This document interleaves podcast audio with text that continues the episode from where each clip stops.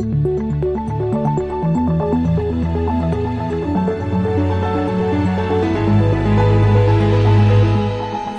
This Morning.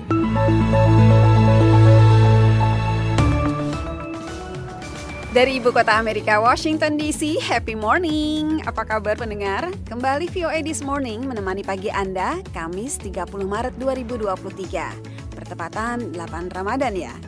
Selamat menjalankan ibadah puasa Ramadan bagi Anda yang menjalankan. Dan menemani Anda memulai aktivitas hari ini, VOA This Morning hadir dengan beragam laporan, Pagi ini meskipun sudah ada jaminan dari Presiden Jokowi, Federasi Sepak Bola Internasional FIFA membatalkan Indonesia sebagai tuan rumah Piala Dunia Sepak Bola U20. Sanksi bagi PSSI juga akan diputuskan. Ini statement FIFA ini sangat mengagetkan Indonesia. Sekaligus juga memberi pelajaran kepada Indonesia, jangan bermain-main dengan komitmen internasional yang sudah dibuat. Laporan lain, Departemen Luar Negeri Amerika menjadi tuan rumah KTT untuk demokrasi yang kedua minggu ini. KTT dihadiri negara-negara yang belum lama ini dikritik karena kebijakannya yang tidak demokratis seperti India, Israel, dan Polandia. I think we all have to be very much aware and beware of um, what may seem to be well-intentioned. Kita harus sangat menyadari dan waspada terhadap apa yang sepintas kelihatannya niat baik, Selain itu, kami akan menyampaikan laporan tentang kunjungan dua pemimpin Taiwan, yang satu ke Tiongkok, lainnya ke Amerika Latin dan Amerika Serikat. Jangan lewatkan laporan terkait Ramadan dan imbas pandemi pada harga properti di New York. Saya Karina Amkas, yuk kita buka jendela VOA This Morning dengan berita dunia.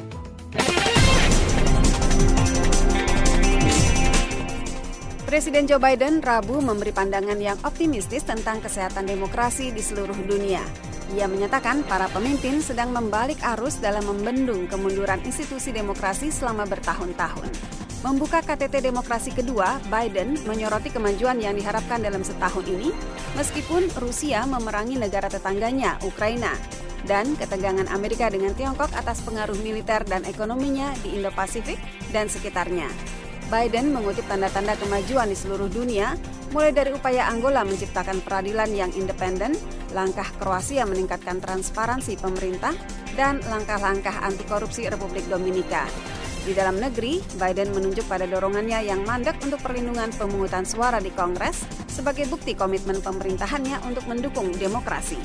Today, we can say with pride that the democracies of the world are getting stronger, not weaker. Hari ini kita bisa mengatakan dengan bangga demokrasi dunia semakin kuat, bukan semakin lemah, ujar Biden. Otokrasi dunia semakin lemah, bukan semakin kuat. Itu akibat langsung dari kita semua. Biden menambahkan Amerika akan membelanjakan 690 juta dolar untuk memperkuat program demokrasi di seluruh dunia. Wakil Presiden Amerika Kamala Harris dalam pertemuan dengan perempuan pengusaha di Accra, Ghana, Rabu meluncurkan pendanaan lebih dari satu miliar dolar untuk memajukan partisipasi perempuan dalam ekonomi di seluruh benua Afrika. Uang itu diperkirakan didapat dari Yayasan Nirlaba, perusahaan swasta, dan pemerintah federal. Tujuannya memperluas akses ke layanan digital, memberi pelatihan kerja, dan dukungan bagi pengusaha. Harris mengumumkan itu dalam pertemuan meja bundar dengan enam perempuan pengusaha Ghana ketika berkunjung ke negara tersebut. Itu adalah kegiatan terakhirnya di Ghana sebelum ia ke Tanzania dalam lawatan selama seminggu ke Afrika. Harris juga akan ke Zambia.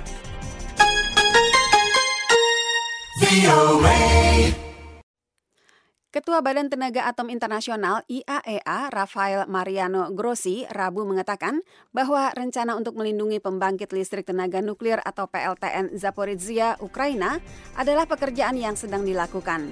Dalam kunjungan kedua ke PLTN tersebut, Grossi mengakui bahwa situasi tidak membaik dan bahwa aksi militer meningkat di wilayah itu, berisiko menyebabkan bencana. Ia menambahkan bahwa ia sedang berbicara dengan Kiev dan Moskow tentang bagaimana memfokuskan lagi rencana untuk melindungi PLTN itu dan menerapkan strategi pada hal-hal yang harus dihindari. IAEA yang berbasis di Wina, Austria, memiliki tim yang secara bergilir ditempatkan secara permanen di PLTN tersebut. Berbicara di tangga gedung Capitol Rabu pagi, fraksi Demokrat DPR Amerika mendesakkan undang-undang senjata api. Mereka menyampaikan itu setelah kembali terjadi penembakan massal kali ini di sebuah sekolah dasar Kristen di Nashville minggu ini.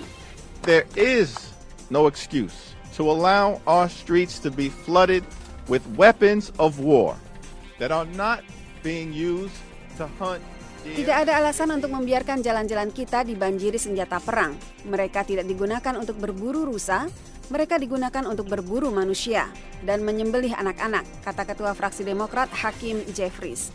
Ia mendesak fraksi Republik agar membuat undang-undang senjata api.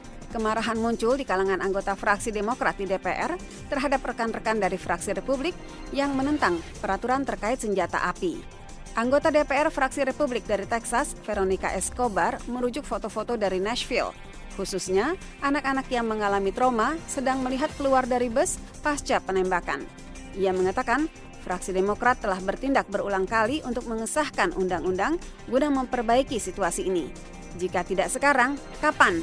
Dan untuk rekan-rekan fraksi Republik yang menolak bertindak, kalau kalian tidak ingin bekerja, menyingkirlah supaya kita semua melakukannya, kata Escobar. Presiden Amerika Presiden Meksiko Andres Manuel Lopez Obrador Rabu berjanji akan mengadili siapa saja yang bertanggung jawab atas kematian 38 migran. Mereka tewas dalam kebakaran di pusat penampungan migran di Ciudad Juarez, kota perbatasan utara minggu ini. Pihak berwenang meyakini api pada Senin malam dimulai oleh migran yang membakar kasur sebagai protes ketika mengetahui bahwa mereka akan dideportasi.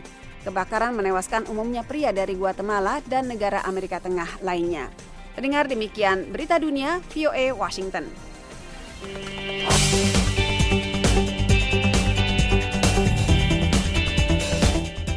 VOA This Morning, kini kita ke Zurich untuk laporan pertama. Federasi Sepak Bola Internasional FIFA Rabu memutuskan untuk membatalkan Indonesia sebagai tuan rumah Piala Dunia 2023 U20 yang sedianya dilangsungkan pertengahan tahun ini. Dalam siaran persnya, FIFA juga mengatakan akan menetapkan sanksi bagi PSSI. Lewat situsnya, FIFA mengatakan menyusul pertemuan Presiden FIFA Gianni Infantino dan Ketua Umum PSSI Erick Thohir, karena kondisi-kondisi saat ini, maka FIFA membatalkan Indonesia sebagai tuan rumah Piala Dunia 2023 U20. FIFA menggarisbawahi tuan rumah baru akan diumumkan sesegera mungkin tetapi tanggal pelaksanaan turnamen saat ini tidak berubah. Meski tidak merinci kondisi-kondisi yang dimaksud, maraknya demonstrasi menentang keikutsertaan salah satu tim dalam kejuaraan bergengsi itu, yaitu tim nasional Israel, di Tenggarai menjadi penyebabnya. Kita sudah tahu sendiri uh, backgroundnya Israel itu siapa, apa yang terjadi sejarahnya antara Muslim, Islam dengan Israel itu apa. Situasi semakin memanas ketika pada pertengahan Maret lalu, Gubernur Bali Iwayan Koster mengirim surat resmi kepada Menteri Pemuda dan Olahraga untuk menolak kedatangan timnas Israel untuk bertanding di Bali dalam kompetisi itu. Selang 10 hari setelah surat itu, Gubernur Jawa Tengah yang juga kandidat kuat calon presiden dalam Pilpres 2024, Ganjar Pranowo, mengambil kebijakan serupa. Alasan kedua gubernur adalah untuk menggarisbawahi dukungan dan komitmen Indonesia bagi kemerdekaan Palestina. FIFA akhir pekan lalu membatalkan proses pengundian atau drawing yang sedianya dilangsungkan di Bali Jumat ini. Presiden Joko Widodo hari Selasa berupaya menenangkan situasi dan sekaligus meyakinkan FIFA tentang kesiapan Indonesia menjadi tuan rumah. Saya menjamin keikutsertaan Israel tidak ada kaitannya dengan konsistensi posisi politik luar negeri kita terhadap Palestina. Karena dukungan kita kepada Palestina selalu kokoh dan kuat. Dan dalam urusan Piala Dunia U20 ini kita sependapat dengan Duta Besar Palestina untuk Indonesia bahwa FIFA memiliki aturan yang harus ditaati anggotanya. Jadi jangan mencampur adukkan urusan olahraga dan urusan politik. Banyak pihak menilai pernyataan Jokowi ini terlambat dan terbukti FIFA hari Rabu ini memutuskan membatalkan Indonesia sebagai tuan rumah U20. Sesuatu yang menurut pengamat hubungan internasional Universitas Pajajaran Teguh Reza Syah sebagai pukulan telak bagi Indonesia. Ini statement FIFA ini sangat mengagetkan Indonesia. Sekaligus juga memberi pelajaran kepada Indonesia, jangan bermain-main dengan komitmen internasional yang sudah dibuat. Dan ini merupakan pukulan yang sangat besar bagi insan-insan sepak bola Indonesia. Melemahkan semangat juang anak-anak kita yang usia U23, U19, dan U16. Ditambahkannya, keputusan FIFA ini dikhawatirkan akan berdampak luas di dalam dan luar negeri. Ketua Umum PSSI Erick Thohir dalam pernyataan tertulis yang diperoleh VOA mengatakan, sudah berjuang semaksimal mungkin agar penyelenggaraan Piala Dunia U20 tetap dilangsungkan di Indonesia. Saya sudah berjuang maksimal ujarnya setelah menyampaikan surat dari Presiden Jokowi dan bicara panjang dengan Gianni Infantino, kita harus menerima keputusan FIFA yang membatalkan penyelenggaraan event yang sama-sama kita nantikan itu ujarnya. Demikian laporan tim VOA. VOA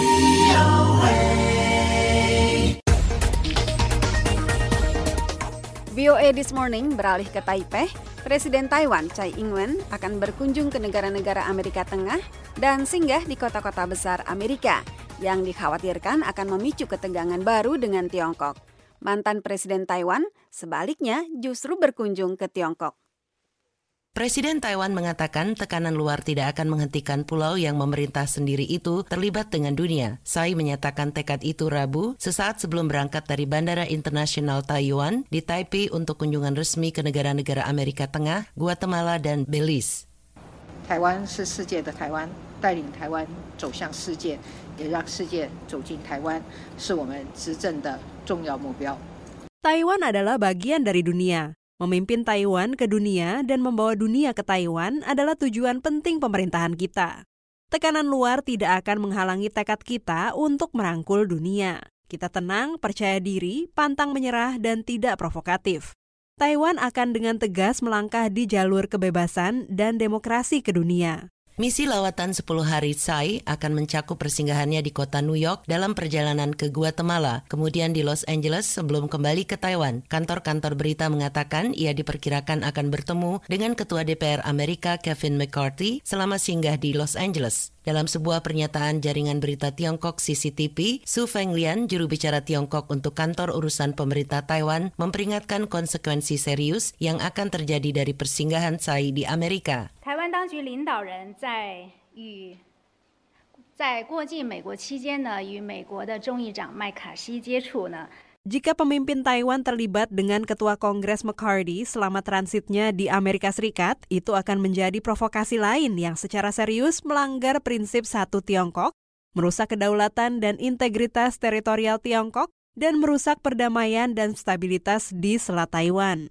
Kami dengan tegas menentang ini dan akan mengambil tindakan tegas untuk melawan. Tiongkok menganggap Taiwan sebagai provinsi yang memisahkan diri dan telah bertekad untuk mengendalikan pulau itu dengan segala cara yang diperlukan, termasuk melalui pengambil alihan militer. Pejabat di pemerintahan Presiden Amerika Joe Biden mengatakan Tiongkok seharusnya tidak menggunakan persinggahan Tsai di New York dan Los Angeles sebagai alasan untuk mengambil tindakan agresif terhadap Taiwan. Mereka mengatakan Presiden Taiwan sebelumnya secara rutin melakukan kunjungan persinggahan di Amerika dalam perjalanan mereka ke negara lain, termasuk Tsai yang telah melakukan enam kunjungan persinggahan antara tahun 2016 dan 2019. Sementara itu, mantan Presiden Taiwan, Ma Ying-ju, Rabu mengunjungi Balai Peringatan Para Korban Pembantaian Nanjing pada saat ia melanjutkan perjalanan bersejarahnya ke Tiongkok. Ma meletakkan karangan bunga selama upacara di Tugu Peringatan yang memberi penghormatan kepada ribuan penduduk kota yang tewas ketika pasukan kolonial Jepang merebut kota itu pada tahun 1937. Kunjungan Ma ke Tiongkok dilakukan saat ketegangan antara Taiwan dan Tiongkok meningkat. Ma yang menjabat sebagai Presiden Taiwan sebelum Tsai dari 2008 hingga 2016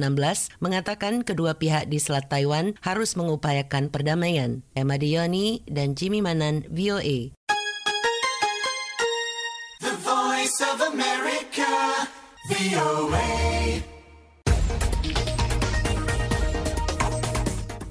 VOA This Morning, Departemen Luar Negeri Amerika menjadi tuan rumah KTT untuk demokrasi yang kedua minggu ini. KTT diikuti 120 entitas, termasuk negara, kelompok masyarakat madani, dan perusahaan teknologi. KTT yang sebagian besar diselenggarakan secara virtual dihadiri negara-negara yang baru-baru ini dikritik oleh banyak orang karena kebijakannya yang tidak demokratis seperti India, Israel, dan Polandia.